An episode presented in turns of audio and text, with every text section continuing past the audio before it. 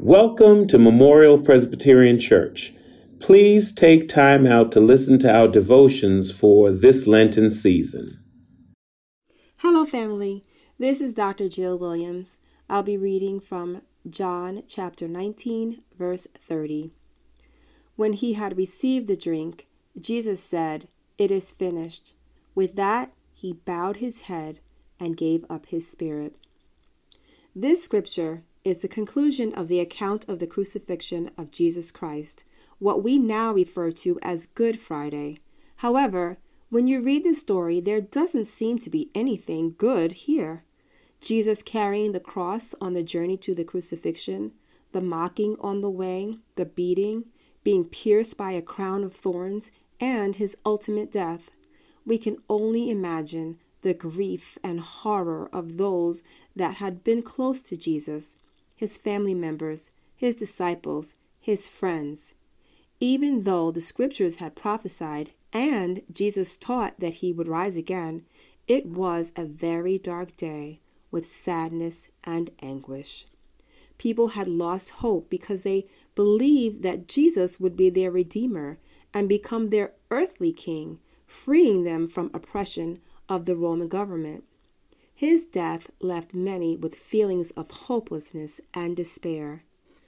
We as believers now call that fateful Friday Good Friday. But that's only because we know how the story unfolded. When Jesus said, It is finished, his earthly ministry had come to an end, but it certainly was not the end of the story. The prophecies were being fulfilled. The full story is Jesus' suffering, death, and resurrection. When Sunday came, the gift of salvation was made available to us all. This was a gift not just for the moment or the season, but for eternity and for us all who would believe.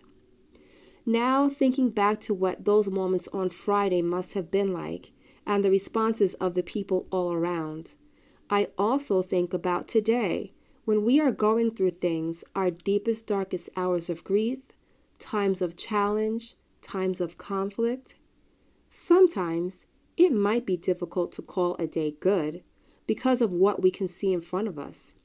It might be difficult to recognize that later, maybe three days, maybe more or maybe less, that something good is coming, that God is working out a bigger plan that we can't see in that moment. When we remember that on Resurrection Sunday, the goodness and the prophecy and the promises of Jesus were being fulfilled, then we are reminded that God is continually working out his plan for our lives. We can, in those moments, in those Friday moments, remember that Sunday is coming, deliverance is coming, resurrection is coming. Salvation is coming. Let us pray.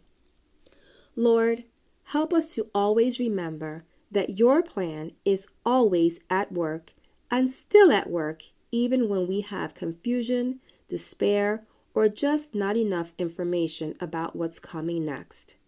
Help us to remember that your plan is always at work, even when we feel uncomfortable, sad, or grieved.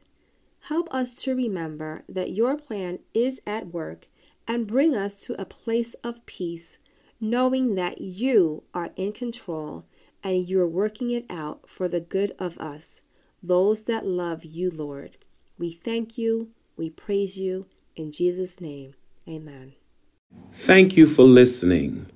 If you don't have a church home, please call us at 516 623 9561. God bless you.